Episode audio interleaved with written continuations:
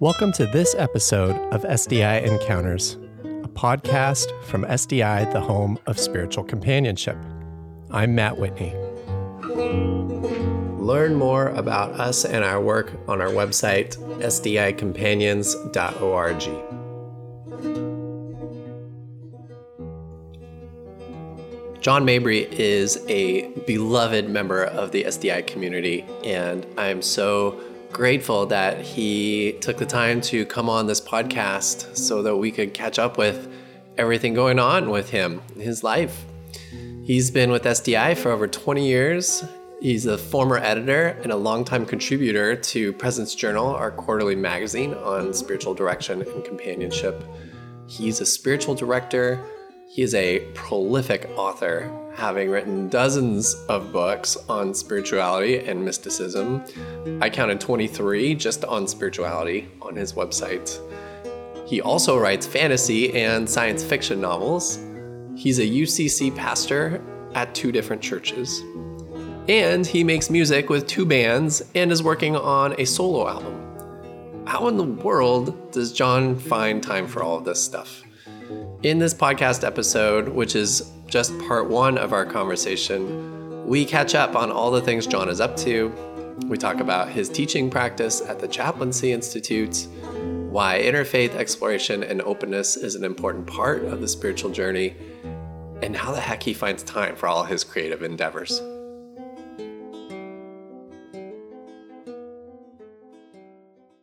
Well, John, thank you so much for your time today. It's super fun to catch up with you and to check in. And so, first of all, just thanks. Thanks for being part of this. Well, my pleasure. And thank you for asking me. It's great to be here. You are a longtime SDI member and our former editor of Presence, just a, a long time participant in the SDI community. And I know that people love you and are curious about what you're up to these days. So why don't we start with that? What's going on in your life? Wow. Well, in the midst of all the, the COVID weirdness going on right now, I'm still wearing the five hats that I have worn for years. I uh, pastor two churches, one UCC congregation and one Lutheran congregation. I am still directing the spiritual direction certificate program at the Chaplaincy Institute in Berkeley. And I'm still running my publishing company, the Apocryphile Press, as well as seeing spiritual direction clients. So it's enough, and some weeks it's too much. yeah. Yeah. I mean, already you sound like a renaissance man. I don't know how you do it all. That's a lot of hats. Let's begin with the two churches. You are pastor for two different churches. Do you have to like, well, now we're on Zoom, so it's just one call to another, but I imagine you like giving a sermon in one church and saying hi to people and then jumping in your car and rushing across town and then doing it all over again it's not quite that bad. I get a nap in between. My Berkeley church meets in the evening, so uh, okay. Sunday evenings. So there's plenty of time in between there. Mm-hmm. And they're both very small congregations, so it's a little more than half time when you put them together. I have to ask, do you have to write two separate sermons for two different communities? No. Don't tell anyone. Okay. no, but I do have to tweak them for the different congregations. So. Yeah, of course. The pastors that I know who write sermons spend a lot of time on them. Oh yeah. Oh yeah, that would be madness. Yeah. it's a lot of community that you participate in. Yes. A lot of people to be in relationship with. Yep. Yep. And it's very rewarding and as challenging as you might expect at times. That's for sure.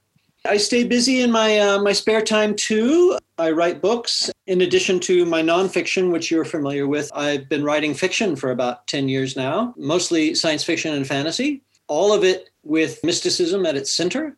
There's always a mystical event that throws our character into chaos, and he or she has to figure it out and figure out what's going on and what the universe is up to. And then I sing for two progressive rock bands and working on a solo CD right now. Wow. Okay. How do you find time for all of this? It's amazing. Oh, I don't sleep. I guess. That's a spiritual gift. You are very fortunate to have that. Most of us need to sleep. Prog- okay. What rock bands are you a fan of from like the 70s? Oh, like Yes and uh, early Genesis and Pink Floyd and Marillion and uh, bands that make 20 minute long songs and operatic pretensions, you know. Oh, yeah. So good. I, am a big fan of Phil Collins and Genesis as an album where it's like Domino Part One and Part Two. I don't know, uh-huh. know those songs, but it's like 25 minutes of. Oh yeah, yeah. The tune changes within three or four minutes each time, and and the more bombastic, the better, and uh, the weirder time signatures, the better. Yeah. so do you cover any of that stuff, or you, you make your own music? Oh, we make our own music. Yeah, yeah. It's a lot of fun, and it's a good outlet. And of course, all that's on hold during the shelter in place, unfortunately. Yeah, I suppose getting timings right over Zooms. You're not doing any garage, outdoor garage bands or anything like that. No, unfortunately, no. Yeah. But, you know, as far as part of my self care, I am kind of going into the studio and working on a solo album right now. And so keeping my toe in the water.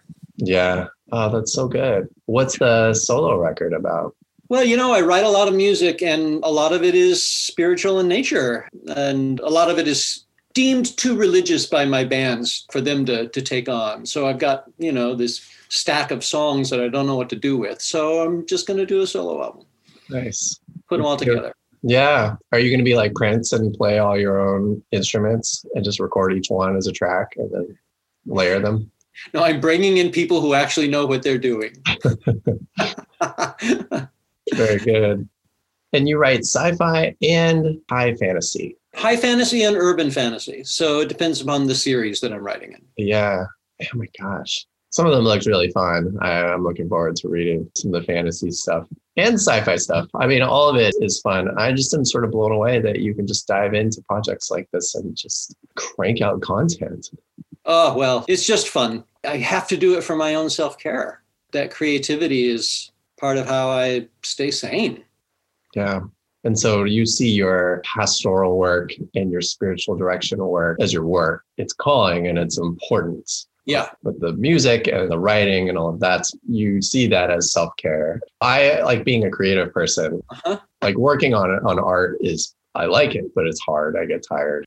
It is hard. You know, I wake up every morning and I write a thousand words. And, you know, it's the first thing that happens in the day and then nothing else happens until that's done. But once that's done, it's done. I can go about my day. But the thing is, if I write in the morning, it's a good day. Yeah. Even if the rest of the day is terrible, I have written, and that makes it a good day. And just finding that rhythm, that discipline where you're writing a thousand words every day, no matter what day it is, then it stacks up really fast, like before you know it and you know with a book like starting spiritual direction it's like you know you finish it within a month so yeah. but you know some of the novels are six seven hundred pages and i can spend six to nine months on one of those so kind of depends mm-hmm. i mean to get up and write a thousand words each day first of all what a beautiful practice to be like i'm going to do the one thing that is like most meaningful to me and just do it first and yeah. so that each every day is a good day because i've done the thing that's most meaningful to me that's the way it works. It's great. Yeah. And do you have like a word count? Or you're like, it has got to be a thousand words. I imagine for you, it's just like you just start writing and suddenly you're at 12 or 1300. And You're like, oh, didn't even know. Well, it depends upon the day. You know, some days are like getting that thousand words is like pulling teeth. And there are some days where, like you say, I look up and go, oh, we're at 1200. When did that happen? You know? generally I'll just write to the end of the scene unless it's a long scene. And then, you know, if it's a logical stopping place, I'll just pick it up tomorrow. Yeah. We'll get to the starting spiritual direction book, but I imagine that kind of writing for you is pretty natural. I'm just writing from experience and practical wisdom here but holding a narrative and creating a, a universe and characters and personas and all of that there's a lot more to that than just writing a thousand words you got to hold a lot together to make it coherent it was crazy hard when i first started my first novel completely kicked my butt because I was used to writing nonfiction. Writing nonfiction is pretty easy by comparison. Yeah. Because with a long form novel, you got to keep so many balls in the air at once and it's not easy. It takes a lot of practice. Yeah. The first novel was really hard. The second one was easier. The third one was easier. Mm. And they're not getting any easier. So, yeah. But the process is becoming more familiar to you. Yeah, of course. Of course. Yeah. That's good.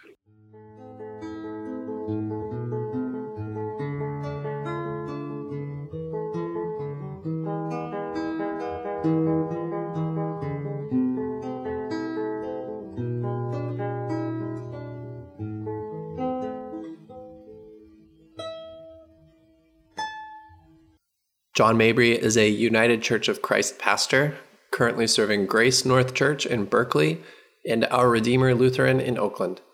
He teaches world religions and spiritual direction at the Chaplaincy Institute in Berkeley. He sings for two progressive rock bands, Mind Furniture and Metaphor, and also writes songs for liturgy and worship. He is, of course, also an author. He is based out of Oakland, California, and you can learn more about him and his work at johnrmabry.com. We at SDI are so excited to announce an unprecedented virtual conference for April 2021, which we are calling Renaissance, the meaning of the word being rebirth. This conference is going to be a gigantic sandbox for spiritual companionship and contemplative community. There's no travel cost, no hotel or meal expenses. Attend from your home, participate from anywhere around the world, live or on demand. This promises to be the biggest and most extensive gathering of spiritual companions in SDI's history. Registrations for SDI Renaissance 2021 are now open. Everyone is welcome to attend and be nourished by this conference.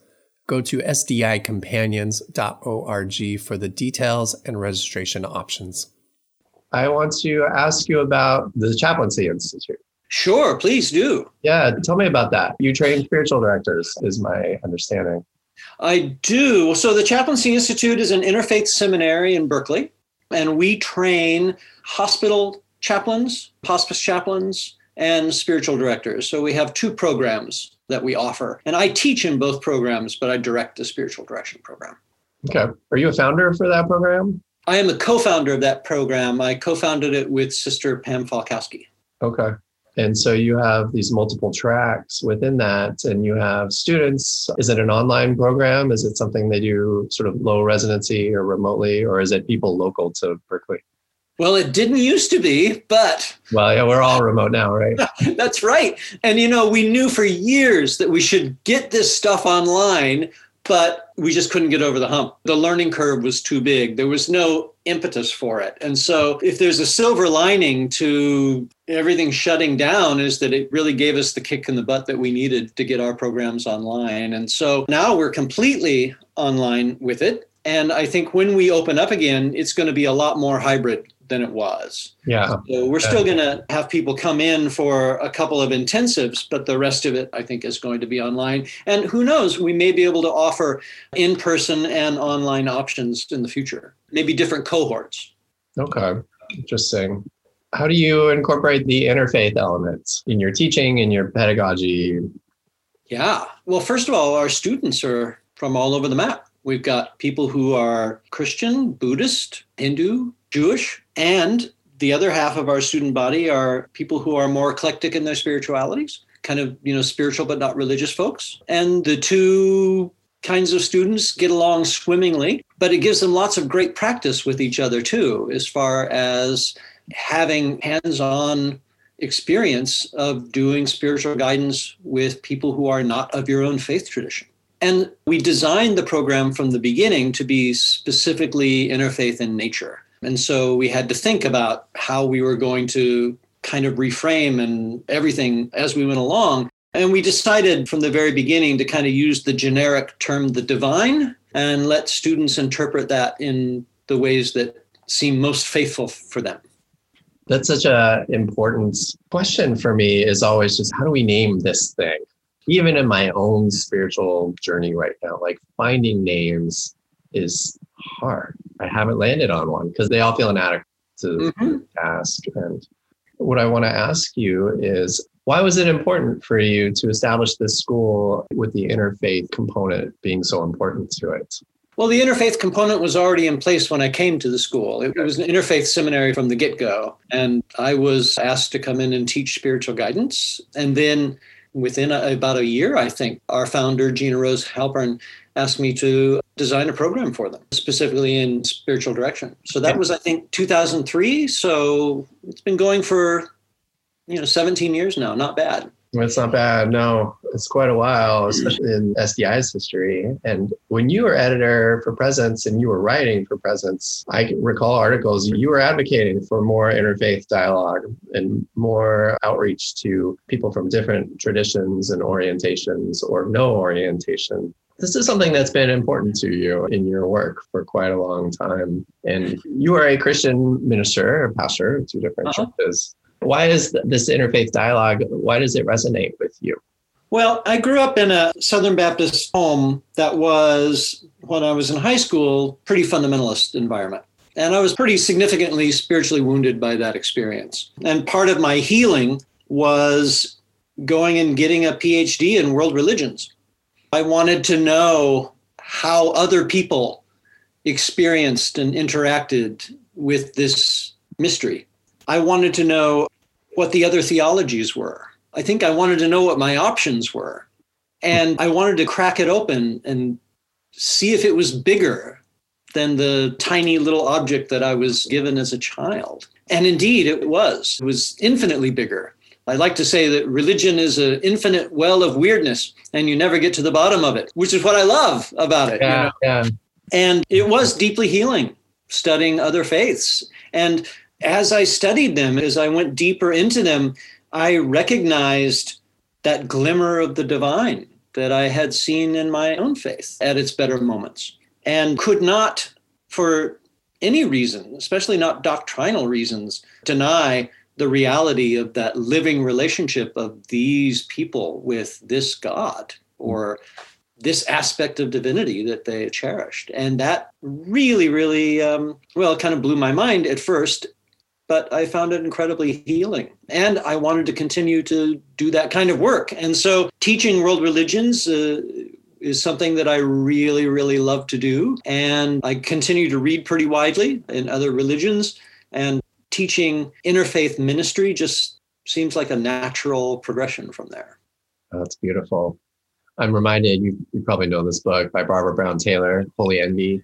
She writes about being a world religions instructor do you take students to you know different religious communities and places of worship and all of that i don't lead those field trips myself but yes we do yeah it's beautiful wow what a rich learning community that you have cultivated and, worked with there it sounds so wonderful yeah it is it is mm-hmm. Oh, I'll tell you about this. You might find this interesting. So, a few years ago, I took a pilgrimage and I went to northern India and Nepal and I visited all of the sites of the Buddha's life.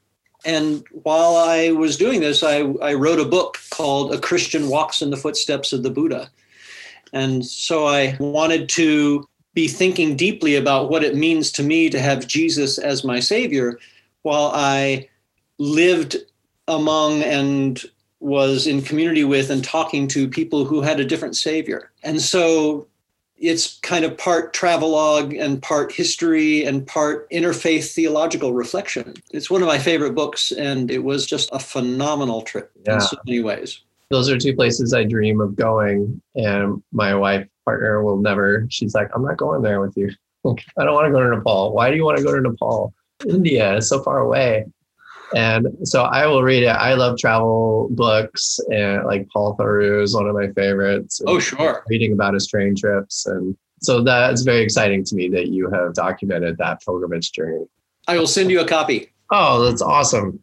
Well, cool. Is there anything else that you want to catch us up on right now? That's a lot of stuff already. It's- There's a lot of stuff. Thank you. Does band have a website? Oh, uh, yeah. So one band is called Metaphor.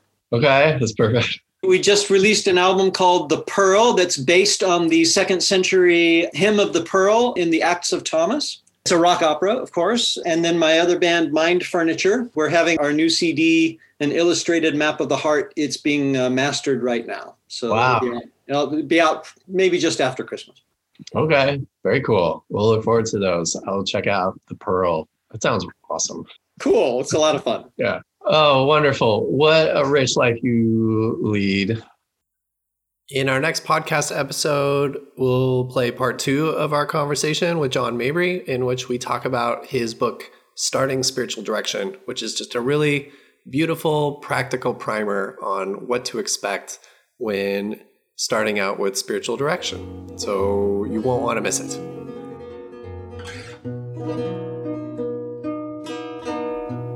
If you're enjoying this podcast and you want to help us share and spread the word about the life giving practice of spiritual companionship, you can help us out by subscribing to this podcast through your favorite app. You could give us a like or even write us a review. Thank you for listening. This is Matt Whitney with Spiritual Directors International. Thanks again for listening. Your time and your presence here are deeply appreciated. If you liked this show and would like us to continue making them, please do subscribe now while it's fresh on your mind. Also, we would love to hear from you, so please feel free to send in your comments and suggestions to the email address podcast at sdiworld.org. SDI is the home of spiritual companionship. Learn more about us and our work on our website, sdicompanions.org.